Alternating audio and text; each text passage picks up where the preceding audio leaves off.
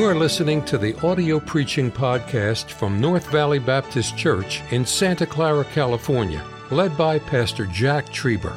Though located in the heart of the Silicon Valley, you will hear fervent, old fashioned revival preaching from the pulpit of North Valley Baptist Church. It is our desire that you will be helped by this gospel message. You know, somebody would say, What's the big deal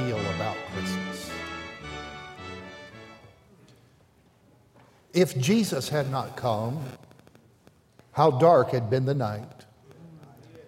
The wise men, sadly done, had seen no starry light. The shepherds on the hill had heard no angel song. The bells in silence chill, no joyous peal had rung. If Jesus had not come, how blank the sacred page. The poet had no song, and silent were the sage. No artist to adorn our worship with delight.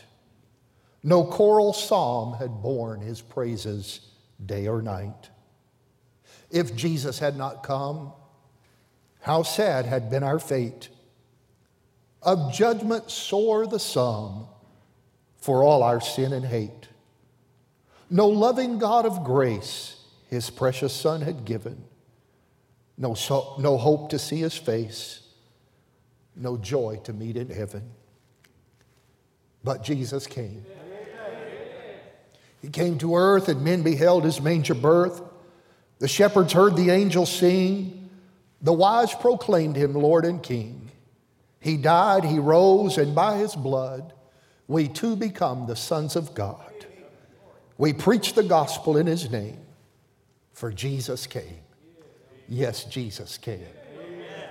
That's why Christmas is a big deal, because Jesus came. I want you to take your Bible this morning, turn with me to the book of Isaiah. Isaiah chapter number 9. When you found your place, if you're physically able, I'll ask you to stand to your feet out of honor and reverence to the Word of God as we read aloud our scripture text this morning. Isaiah chapter number 9. And I'm sure you know what verse we'll read, the Christmas verse. Isaiah chapter 9 and verse number 6. And this morning, let's read aloud together this tremendous verse. Isaiah chapter 9 and verse number 6. Ready, begin. For unto us a child is born, unto us a son is given, and the government shall be upon his shoulder, and his name shall be called Wonderful, Counselor, the Mighty God the everlasting Father, the Prince of Peace. Our Heavenly Father, what a joy it has been to be in the house of God today. Lord, my heart is filled to overflowing as we thought of that wonderful name, that matchless name, that name which is above every name that name at which one day every knee shall bow and every tongue shall confess that Jesus Christ is Lord. That Christmas name, that name of Jesus. As one man said, God spells wonderful with five letters J E S U S. Lord, this morning, as we look at you, I pray that you would be lifted up.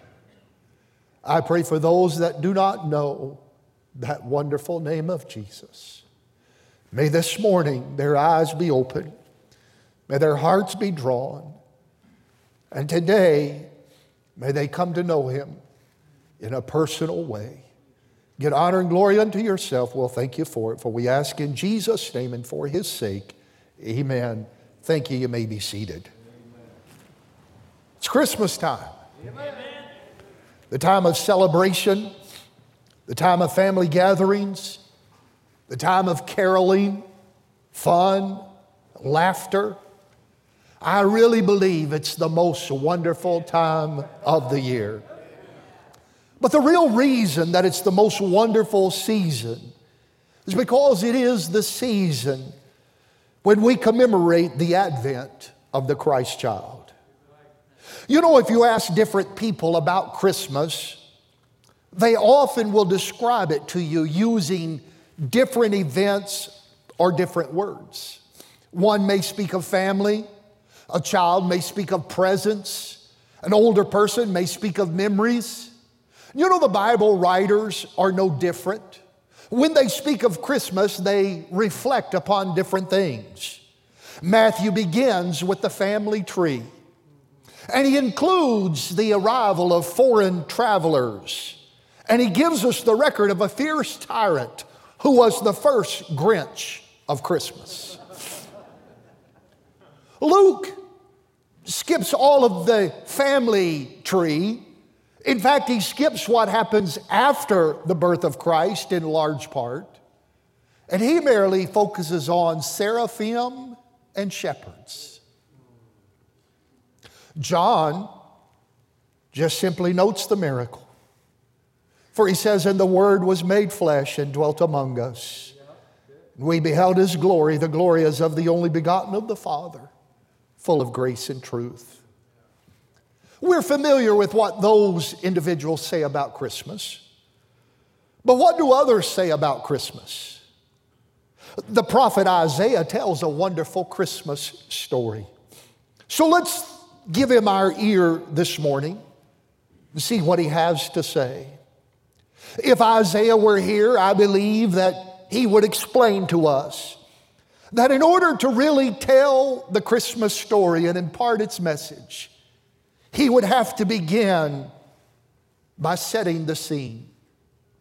He would have to paint the picture for us. Before you can ever know the true wonder of Christmas, you have to understand the background that made Christmas necessary.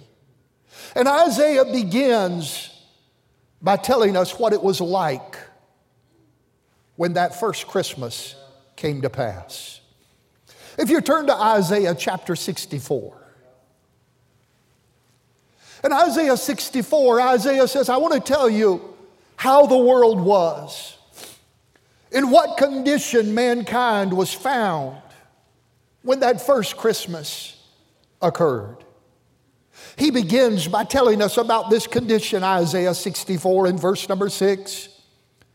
But we are all as an unclean thing and all our righteousnesses are as filthy rags. And we all do fade as a leaf, and our iniquities, like the wind, have taken us away. You say, what was, I, what was the world like, Isaiah? What was the condition of mankind? He would remind us that men were in an unrighteous condition, yeah, yeah. as an unclean thing. Even the best that we could do was as filthy rags.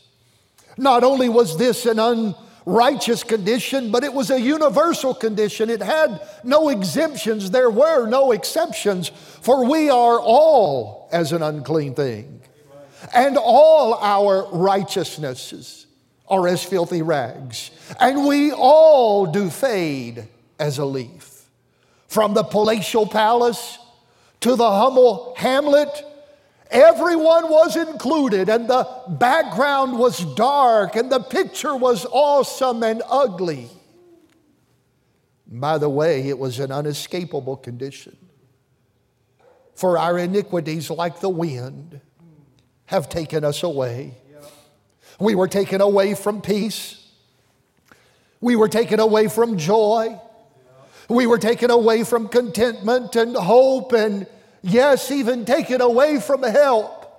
Oh, when the first Christmas story was about to unfold, the plight of man was very bad.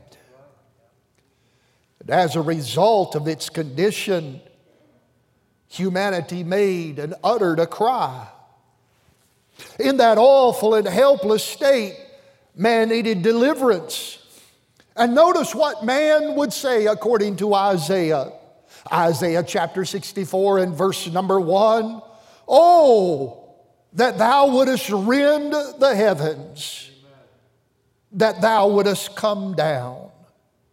You see, the cry from those who could not escape the snares of sin, from those who were not able to master the carnal cravings or break the chains of captivity or conquer the devilish desires that so possess them, there was a cry for help from a place that was beyond them.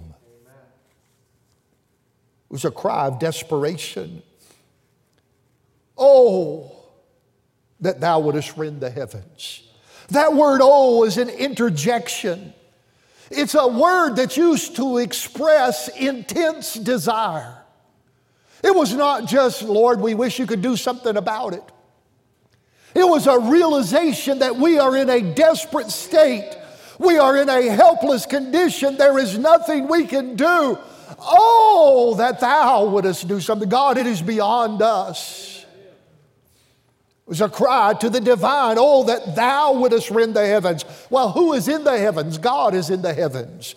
That thou wouldest come down. Here is the heart cry of fallen man that God would come and do for us what we cannot do for ourselves. But you know, the truth of it is, yes, that cry was a cry of desperation, it was a cry to the divine, but it was really a cry that was only a dream. For how could God come down? And more importantly, why would God choose to come down?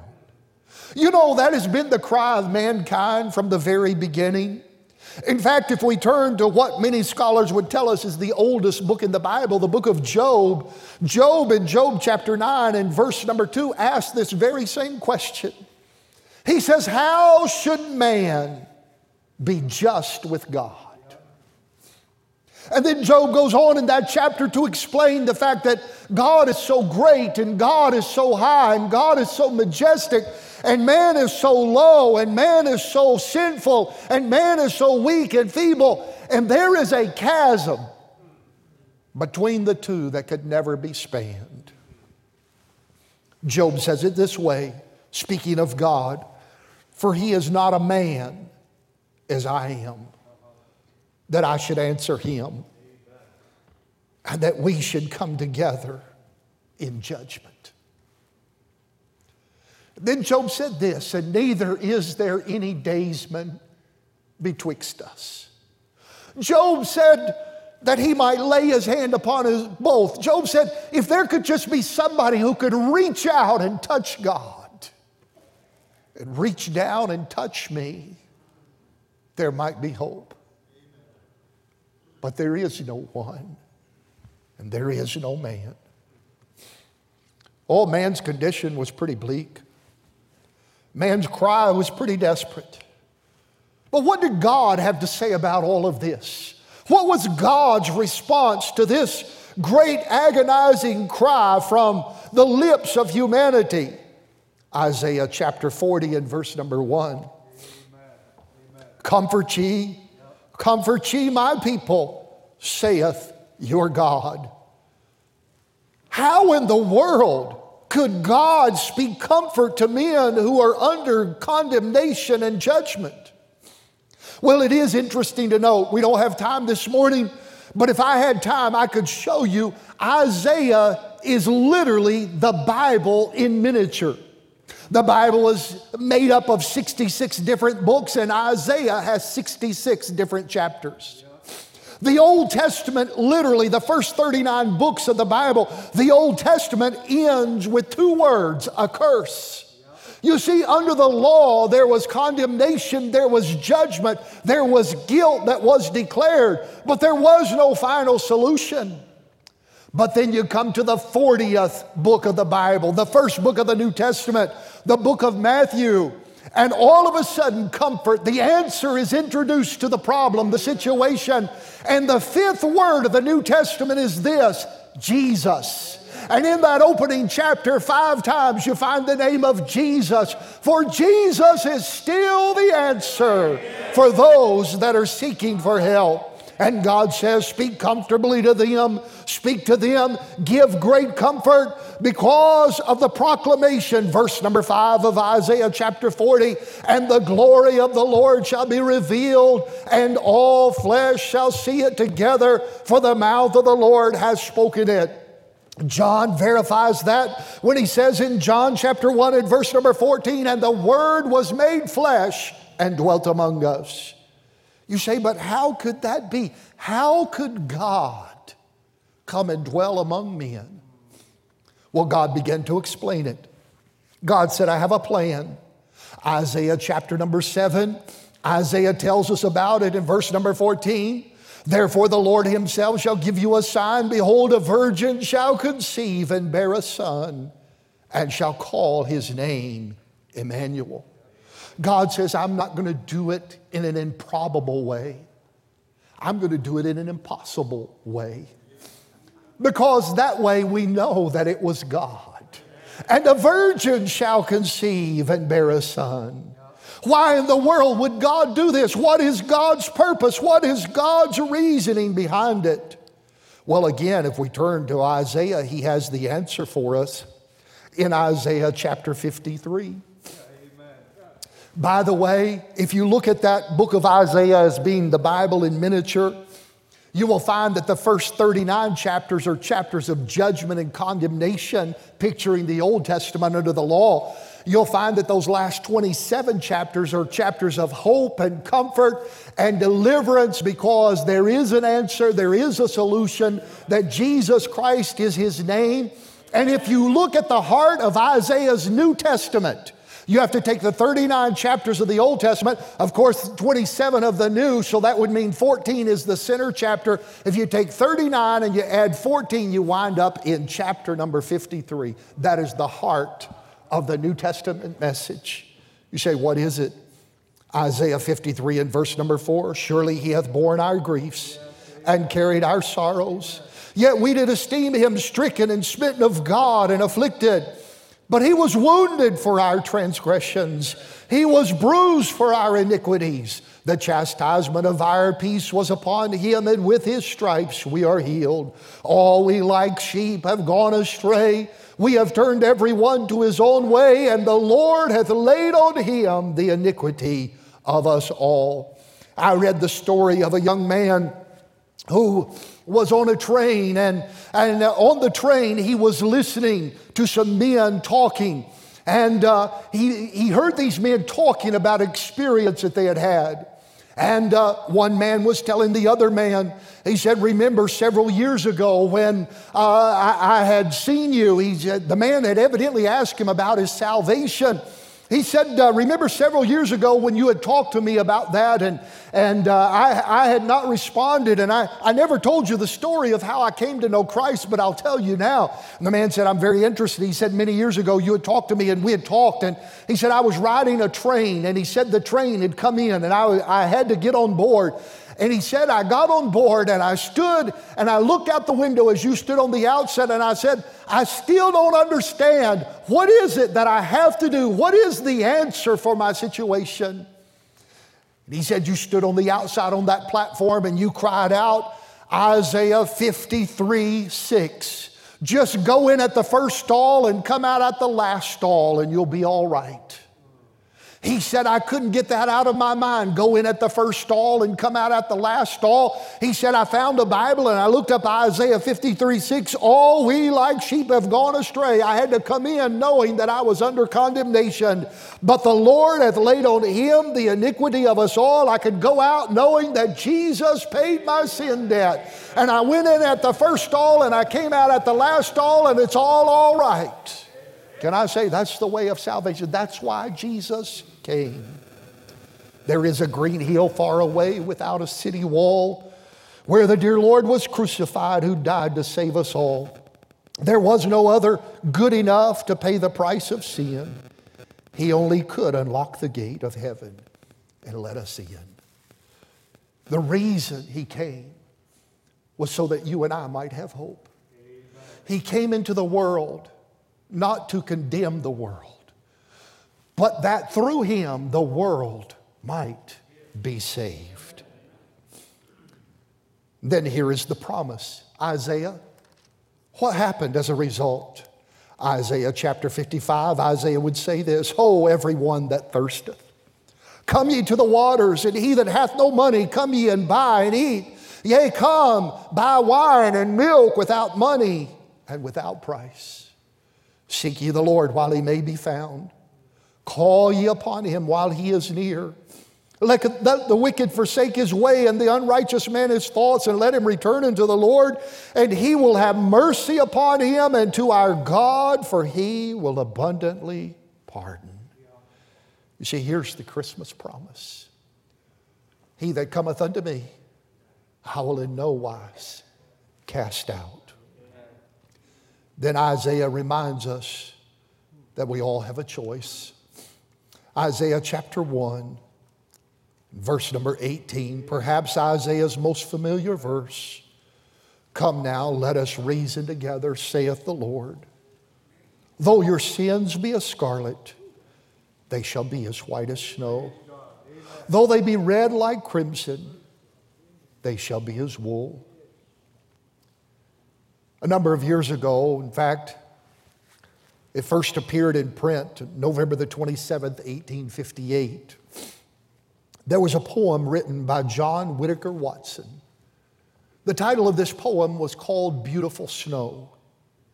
In it, the author likens fallen man to snow that once was beautiful but yet now has fallen, become stained by dirt and filth.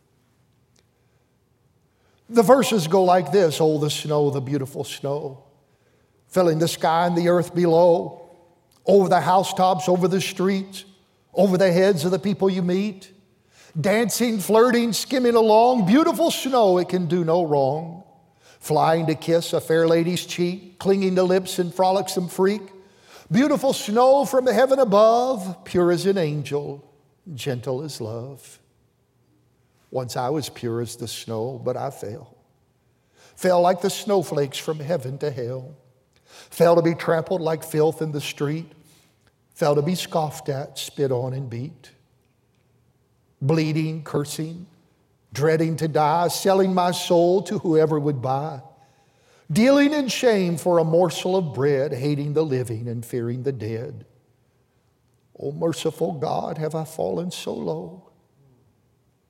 And yet I was once like the beautiful snow. During the civil days of the Civil War, this poem was first published in 1858, and several years later, in the midst of the Civil War in the city of Cincinnati, a policeman was making his rounds that evening. As he made his rounds that winter evening, he came across a, a, a little hump in a doorway, and, and uh, as he got closer, he realized that it was actually a human form, huddled up in the doorway, trying to stay warm. He called the uh, ambulance, and they came, and sure enough, it was a young lady that was there, and really her life was the story of this poem.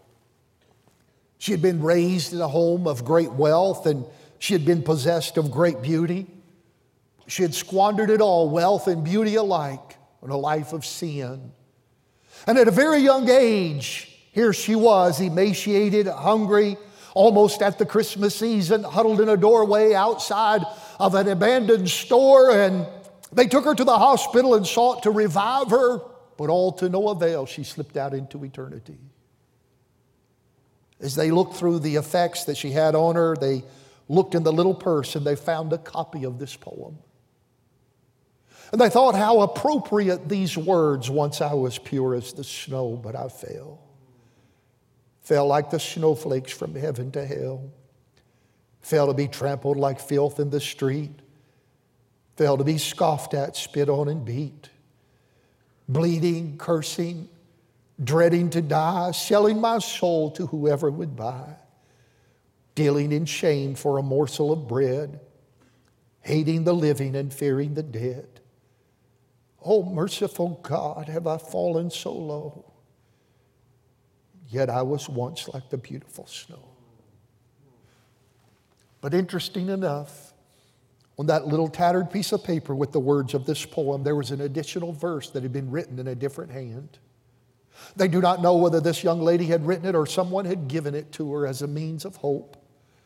But here is this last glorious verse Helpless and foul as the trampled snow, sinner despair not, for Christ stoopeth low to rescue the soul that is lost in sin, to raise it to life and enjoyment again. Groaning, bleeding, dying for thee, the crucified hung on the cursed tree. His accents of mercy fall soft on thine ear. Is there mercy for me? Will he heed my weak prayer? Oh God, in that stream that for sinners did flow, now wash me, and I shall be whiter than snow. I'm glad to report today that there is a fountain filled with blood, drawn from Emmanuel's veins, and sinners plunge beneath that flood, lose all their guilty stains. The dying thief rejoiced to see that fountain in his day, and there may I, though vile as he, wash all my sin away. Isaiah, what is the Christmas story? The Christmas story is that man was desperate, without hope and without help. The only answer had to come from above. And God, in great compassion, took his greatest gift and wrapped his only begotten Son in a robe of flesh, laid him in a manger so that he could grow up, live a sinless life, and offer himself as the one sacrifice for sin forever. Amen. That whosoever should call upon the name of the Lord should be saved. Amen. That is Christmas, according to Isaiah. Thank you for listening to the audio preaching podcast from North Valley Baptist Church in Santa Clara, California, led by Pastor Jack Trieber. For more information about our ministry or to find out how to get in contact with us, visit our website at nvbc.org. May God bless you as you serve Him this week.